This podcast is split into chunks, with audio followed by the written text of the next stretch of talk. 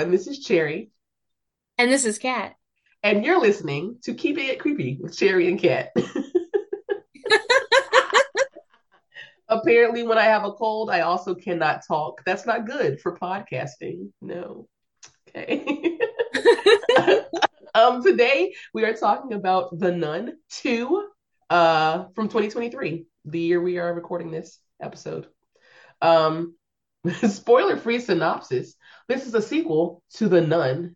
Um, essentially, our uh, protagonist from the first movie can't remember her character name. Oh, Irene, played by Taissa Farmiga. Apologize if I pronounced her name wrong.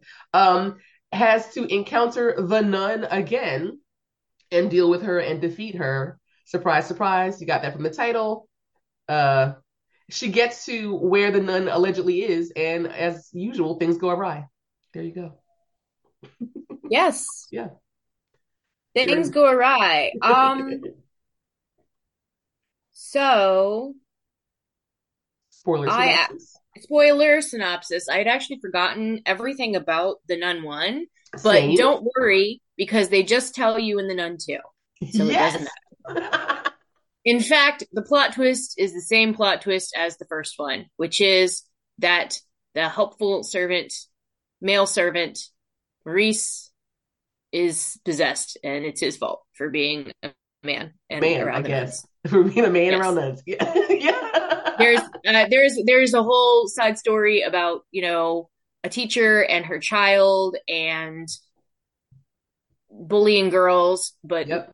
and and a nun from mississippi but none of it is really important Nope, not at all. uh, because it's the same plot twist and then irene triumphs again at the end. Yep. that's that's it. That's, That's it, it. That's it.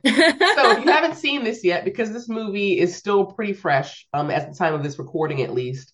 Um either go to the movies and see it. Support your local movie support your movie theaters because i will be it'll be a sad day when movie theaters no longer exist. Um i just love big screens.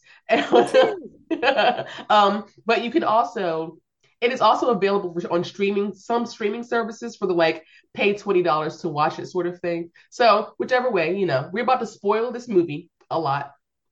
It is still very new. So if you are bothered by spoilers pause this here. Take some time out of your day to go and watch this movie wherever you choose to watch it and then come back and listen to the rest of the episode. All right. Hey nice. Yeah. Um. So I also had forgotten literally the entirety of the Nun, the first one, even as much as not realizing that farm that baby Farmiga. That's what I'm going to call her, so I don't mispronounce her name. Uh, that baby Farmiga was in the first one. I did not remember that at all. yeah me neither but the like one line synopsis makes it very clear that the person that someone that the person from the first movie is going to encounter them again and i was like oh who is that which character is that it's the one it's her oh Uh, I did the same thing. I didn't realize it was her until I got the flashback sequence super late in the movie. And I'll tell you why, because I assumed it was going to be Vera Farmiga. And because she's in everything Yes. that James Wan does, Yes. but also because I looked up the end of the first Nun hmm has Vera Farmiga in it as Lorraine Warren. right right right And so for whatever reason, that was my last impression. And so I went into the next movie expecting her to pop up any minute and be the protagonist secretly. so um watching the trailers every time i saw the trailer i knew this was the second the nun movie um you know everybody knows the nun is it's a spin-off from the um wow the ed and lorraine warren movies which ones are It was The? Conjuring 2. The Conjuring, yes. she's a spin-off from the conjuring 2 and once she once you have her in the conjuring 2 like they they make hints about the nun like stalking ed warren repeatedly throughout actually most of the the movies after that um Yeah. right and so i didn't remember the nun one at all but was still like oh this is cute. Is this supposed to be like a prequel where baby farmiga is playing her sister's character but like a younger version? Nope. She's a completely different character. They don't even interact. Like i made i made a whole backstory that didn't that didn't exist at all. And so what does that mean about the first nun movie that i that neither of us remembered any any parts of it it was just I remember that when I watched it because we watched that in theaters together. We did, yes. that I just left it going, God, that's so generic. Like it was the most generic horror movie with, you know, involving the Catholic Church that you could possibly get. It was just yeah. it checked all the boxes of of the copy paste AI generated chat chatbot GP GPT yes script. Like it did not it did not have any standout moments. It did not have any standout performances. Nope. Didn't have any standout imagery. Certainly the story wasn't. It just was sure a movie that I paid, you know, whatever, 15 bucks or whatever we pay for movies nowadays for. And I left it. I was like, I'm not mad, but neither do I feel like this was a valuable excursion. same, same. So me and my husband watched it together last night because you know if I'm gonna we're gonna pay twenty bucks to watch a movie, uh, we're gonna both watch it. yeah. like, you know, um, and at the end he was like, "So what'd you think?" And I was like, "Well, it was a movie. Um, I'm I'm not mad that I watched it, but I um also I'm not changed at all either. like it just, it just that happened, and that is, and we are moving on with our life. That is it. That's all all I can say. Um, and yeah, it's not until the flashbacks that I'm like, oh, uh, oh, she's the recurring character. I will also though thank them for doing so many flashbacks because as you said earlier, it didn't matter that I didn't remember the first one. They literally tell you everything that you need to know. From the, you can literally watch this one and not have watched the first one at all. They tell you everything you need to know in order for this movie to make sense by itself. So thank you because I needed that. I just like I I don't know, I have sometimes I just want to know who writes this shit because like I, I we've we've had like it's been so in the news with the writer strikes and everything else with you know that there are these hardworking writers in Hollywood, and I don't want to say that there aren't and that they don't deserve to be paid a living rate wage because they do. Everybody does.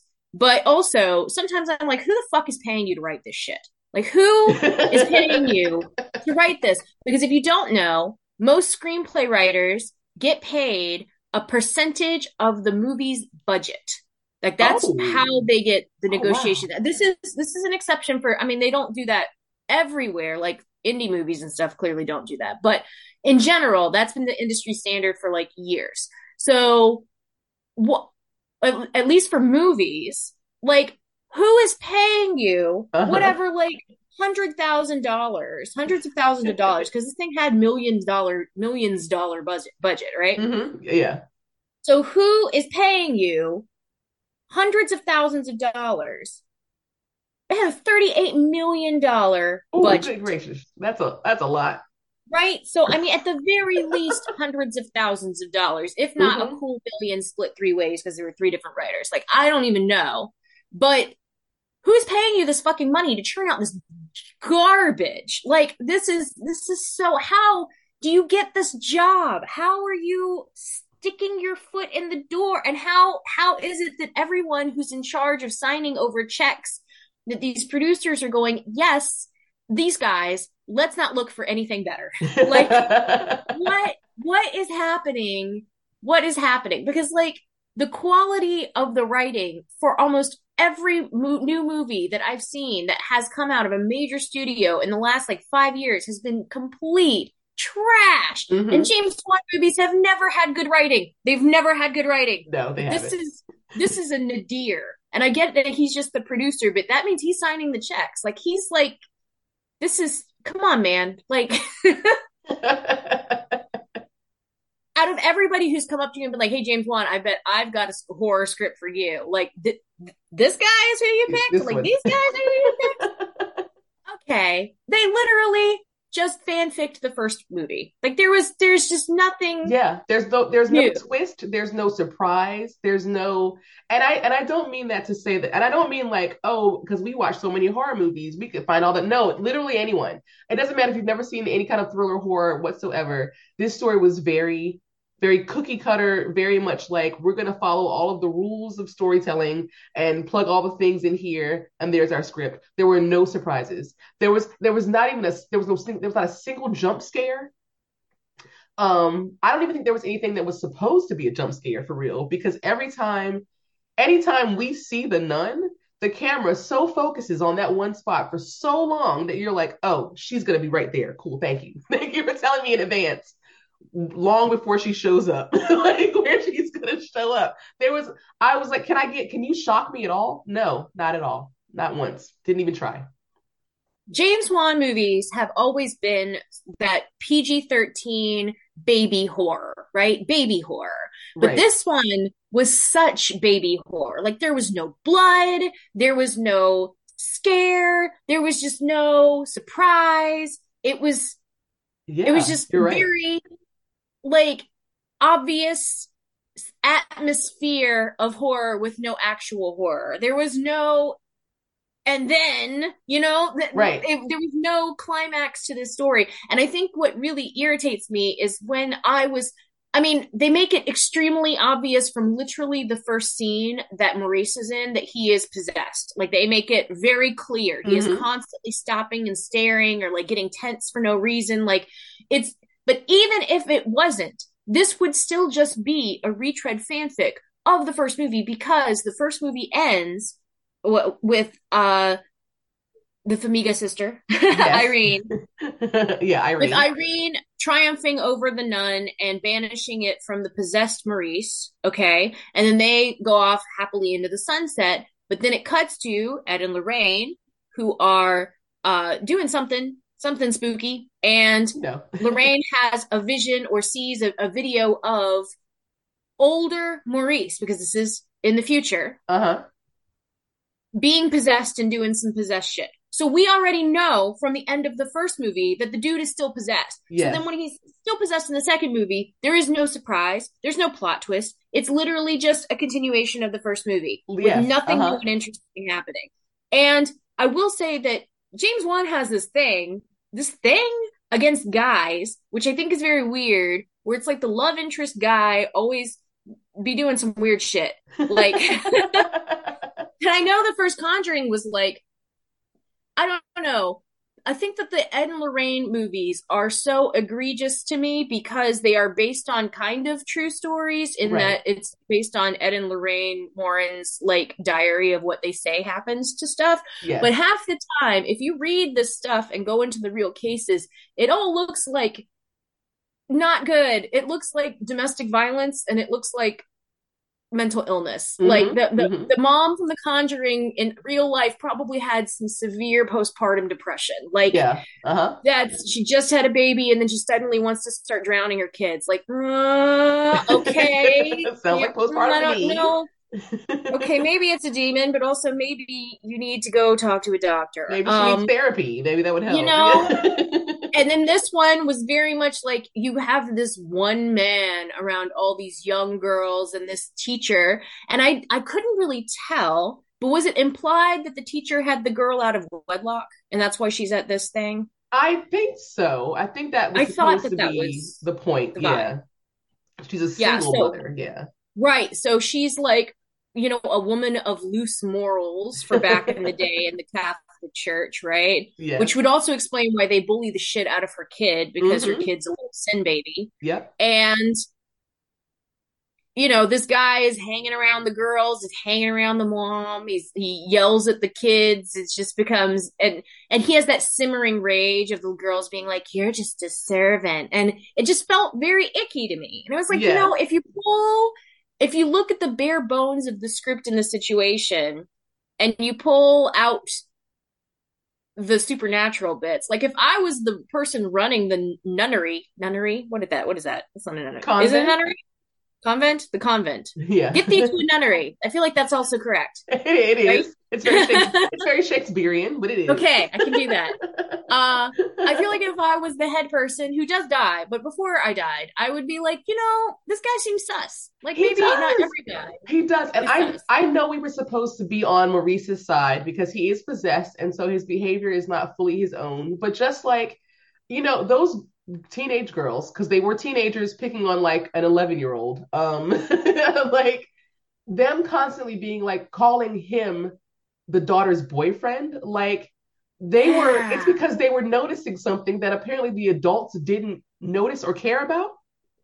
And I'm like, I, I get it. He's not actually doing anything inappropriate with this girl, but the way, like every time he's caught alone with her, I was like, Mom, doesn't that look sus to you? That like your daughter is standing here with this man and why is he the one comforting her? Why, when he like when he finds her like locked in that chapel and he saves her and these other girls are there, why isn't he just like, come on, let's go find your mom? Like that's never his first move. Come on, let's go find the headmistress. His first move is always, I'm gonna comfort you. I'm gonna be the one to make you feel better. To me, that is very sus. I don't like it. I didn't like it not one time. It is.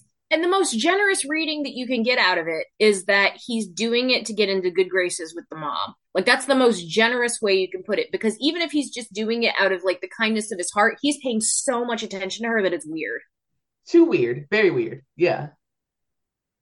Especially for there to be not that I would want him to go after the older girls either, but like there are older girls at this school and he is still it was just weird. It made me uncomfortable the whole time. And I was like, I'm I'm yeah. chalking up to bad writing. I chalk it up to bad writing because I feel like there are movies that I have seen, or like there are people in real life who can have a good platonic relationship as an adult man and a young younger female, yes. you know, as like a child, like uh, uncles and niece relationship, right? Yeah. Like that's like, that is kind, something I see. Kind of unrelated, but it reminded me in the at the time of um Oh gosh, the one with Anya Taylor Joy, where she like is the chess player, and I can't think of the name of the show right oh, now. Queen's Gambit. The Queen's, Queen's Gambit. Gambit. Yes, when she's at that boarding school, she has a relationship with an older man, but it is completely platonic. Like he teaches her to play chess. She like goes to him when she's like upset, doesn't want to deal with the other girls, but it is very clear that this is like an uncle niece father daughter relationship. Like at no point did their relationship seem inappropriate at all. And I was like, why doesn't this feel the same? Like, why? I feel like Maurice is supposed to be written like that, just an older guy who happens to be nice to this girl, and that's all it is. He's just being nice to this girl. There's nothing else there, but it never once felt like that. And so yeah. I, I either needed them to make it more clear that it was just platonic, that he was just a good person, and that is all, or make it more clear that he is nice to her because he likes the mother. That was never very clear. Or maybe it isn't an appropriate relationship and it's because he's possessed and the demon nun is like trying to get him to do something inappropriate. Maybe that's it. But like pick a lane and go clearly into that lane. That's what I needed from them. Yeah. Yeah. They didn't do it. I mean, and then the end implies that he's still possessed anyway, and he's probably gonna go off and like rape murder these this woman and her child because we know from the prequel that he is super possessed in the future. So like this whole yeah. movie, this movie did the thing where it's a prequel that doesn't matter, and I hate that. I hate that.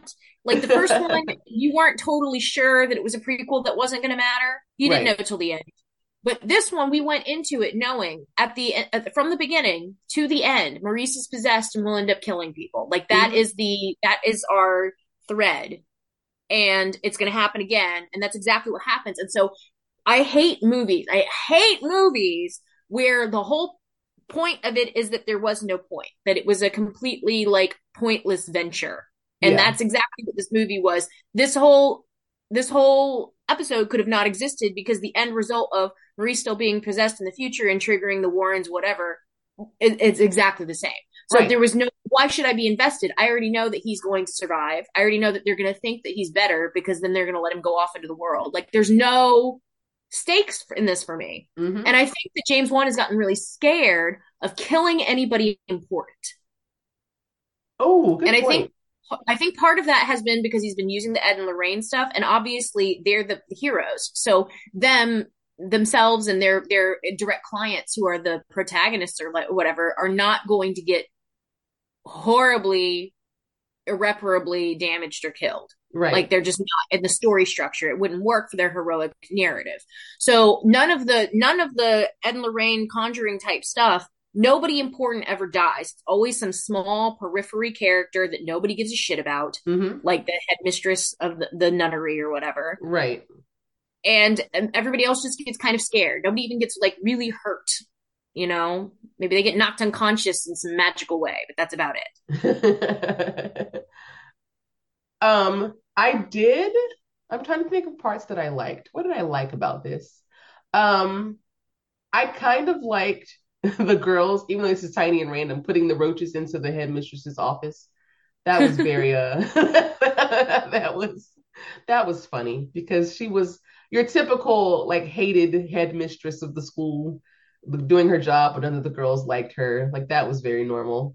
Um I is there only one teacher? like sorry. This oh yeah. So like the the girl's mom is the only teacher, right? There's only like three adults on this whole campus, and it's the headmistress, the teacher, and then Maurice, right? I mean, I assume that there were supposed to be some other nuns. There's more. There's too many girls for them to be there to only be one teacher. There are a lot of girls, right? But we only ever see one teacher. Yeah. And then they send them all to class. They can't all be in the same class. Like the girls bullying her are definitely at least at least two or three years older than she is. Right? Because in my mind, they were like 14, 15, and she's like 11 They felt 12. older, yeah. They felt older, um, especially because they were dressed different. I, I was wondering if like maybe the fact that dre- their dresses look more mature than hers, because hers still had a bib, was supposed to indicate a little bit of an age gap there. Um, but I was like, where are the rest of these adults? Even at the end, when like everything's going to, to, you know, everything's going to hell and falling apart, and they're being attacked as a whole building, you still don't see any other adults. I was like, where are the other grown-ups? Where are the other nuns? Where are the other teachers? Like, who cleans the building? Who cooks the food for the kids? Like, they needed to have fewer children, like because they could have had the the. Con- I mean, this this you know how many how many orphan girls get dropped off at at, at uh, monastery or at nunneries nowadays, right? right. Like not that, not that many. So I mean, you could have had a three adult campus if you had seven girls. Yes. And yes. then the seven girls, it could be six older girls all deciding to pick on the one. Yeah. You know, like it would have, it, it, would have been about the same because that's about the same number of girls that actually got any screen time and weren't uh-huh. just like running around in the background. So like you could have paid fewer, could have paid fewer actors this way. it didn't make sense for there to have that many children and to have that little supervision. Like they constantly were losing children. Like they didn't know where they were in the building. they didn't know what they were doing. Like get locked in chambers and shit. Like they had no idea. No idea um, so, oh, I liked seeing uh Riley from The Last of Us again. That was nice yes, for me. Me too. She was good again. I again, like because she's a good actor. It's not right. What happened is not her fault. it's not her fault. The no. part is dumb, and yep, she was the only one talking like a human being the whole movie, which made it very jarring. yeah, because everyone else is everyone else is speaking in very careful tones. But that and was supposed to be her like American Mississippi, like it was supposed to. I feel like I feel different. like it wasn't supposed to be modern day, and she was a little, she's a little modern. She was a little modern. She, she was. was. talking like, "Yo, I am from actual Mississippi." Yeah. Like, yeah. I did not buy her as a period piece. No, not at all. Which would be her fault because again, the director is supposed to be like, try it like this. yes, this is this is the director's fault. The director's uh, job. And I found it. I, if anything, I found it refreshing and interesting. I guess, I, like when she pops up on the train, she's like, "Yo, we're going on a train trip," and she's. I was yes, it felt like she basically said it just like that. it, it felt it felt like somebody else invading the genre. like, yo, I'm going. What's up? I liked their. I did like her as like Irene's like backup person. I appreciate yeah. it because she's so like she was very down to earth, and you could tell that like no matter what Irene told her about herself, like Deborah, because that was that was her character name. Deborah was like, mm-hmm. like Irene, you're my friend. I'm down for you. Whatever you say, I'm going to believe it. Wherever you go, I'm going to go. Like, you know, the fact that Irene basically tells her, yeah, I could, I can see things. I can see, you know, I have a, I have like a vision kind of sort of thing. I'm clairvoyant. She was just like, oh, okay, unfazed. like, right? like, okay, I got it you can see visions. I'll believe your visions. Good to go. Let's keep going. Not not right. Didn't bat an eye. Didn't back down. Um, anytime they were attacked, she you know you knew Deborah was coming. to help Yes. out however she could. Got her back. at her back the whole time. so that's the friend you need. Um, I liked seeing, I guess it was a goat. De- not really a goat, but like Yeah, yeah. At the stained glass thing, right? yes, the the whole goat thing with the red eye, and then like how the girls at first were like, yeah, the rumor is that the light shines through the goat's eye in the stained glass, it, it turns red, and if you look away, you what you'll see is an actual like goat demon or Satan in goat form, and then later. Uh, when they're like locked up in the room, and Deborah is like, "What is that?" and the girls are like, "It's the devil," because they, the girls, truly believe that like there's a goat devil walking around their campus that you can see if you look at the right time, right? And then later, for them to be like trying to run upstairs and there to be an actual like black demon at the top of the steps, I was like, thank you for those connections because now these girls are going to forever believe like they legitimately saw the devil that night. I was a little confused as to how there was a black goat demon with them at the same time that Maurice was still possessed, but I didn't overthink it. Nope, Hmm. letting that go. Like, is this not the same demon? I don't know. Too many questions. Not going to think about it. Oh, I had a question, but it's about the first movie, and you don't know either. What's that? Ask so it. It's the the universe. it is the universe. So in this movie, the nun is looking for the eyes of that the patron saint of the blind because I can't remember. I think oh Saint Lucy, patron Yeah. saint of the blind. And earlier in the movie, um, Irene explains that she's the patron saint of the blind. That they tried to like burn her as a witch, but she wouldn't burn. And so before they actually killed her, they gouged her eyes out. And then God, you know, makes her a saint, or however people become saints. I don't know how that works. I'm not Catholic, but she, so she's patron saint of the blind because she lost her eyes, and then that ties into that being what the demon nun is looking for are those eyes because you know maybe she's like a, an angel who was cast out. And so she's trying to gain back some of the power she had as an angel. Okay. Um that sounded super familiar to me. And i don't know if that's because that was also what the nun was trying to do in the first movie or if I've heard of the patron saint of the blind and these eyes being special from somewhere else, and I meant to look it up. But I feel like that was what the nun was doing in the first movie, was trying to find this artifact. Except in this, in part two, Irene explains it as if it's the first time she's discovering that. But she's the only care, but she's our character who has like encountered the nun before and knows how to defeat her. That's why the priests send her in the first place, is because you've already dealt with this. You know what you're doing. So go and find her and like defeat her again. I don't think that they. I don't think she was look the that the nun was Yeah. looking for anything last time except Okay. like possess the shit out of people. Yeah. But Irene had to go on another quest to find like a vial of Christ blood or something to seal her the first time around. Oh, okay, okay. So the the like last minute exposition dump go look for a conveniently close by uh holy relic yeah. was exactly the same as last time. It's just that this time they they said that both the nun and the girl need it. right. Because for Irene, it helped her fight the nun. Yes. wh- Whereas for the nun, it was the, the thing she was looking for. Okay. All right. That makes sense. Um, I also liked the, and this is getting to the very end at this point, but I also liked the callback to that conversation that Irene and Deborah have about praying over how priests pray over communion wine and suddenly it's the blood of Christ. It's like so easily a throwaway conversation, but it's like the linchpin to the entire movie. Mhm. because, because without that conversation, them praying over the casks of wine at the end wouldn't have made any sense. And I was like, oh, I was supposed to care about that. Along with the fact that way earlier in the movie, some of the kids are playing in the in that same room. And one of them says, Why is there all this wine here? And the girl's like, Oh, it used to be a monastery and all of the priests were drunkards or something like that. Yeah.